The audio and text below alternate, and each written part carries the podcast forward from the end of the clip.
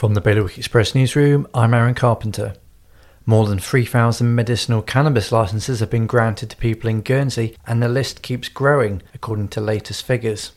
Jersey's former housing minister has put forward proposals to significantly increase the target for affordable housing in the upcoming South Hill and waterfront developments.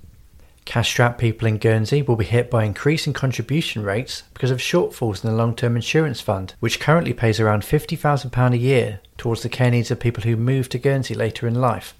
And a Jersey bodybuilder has won her class at the first Arnold event to be held in Britain, a prestigious competition and festival founded by the sport's biggest name, Arnold Schwarzenegger. For more on all these stories and all the latest news, visit bailiwickexpress.com.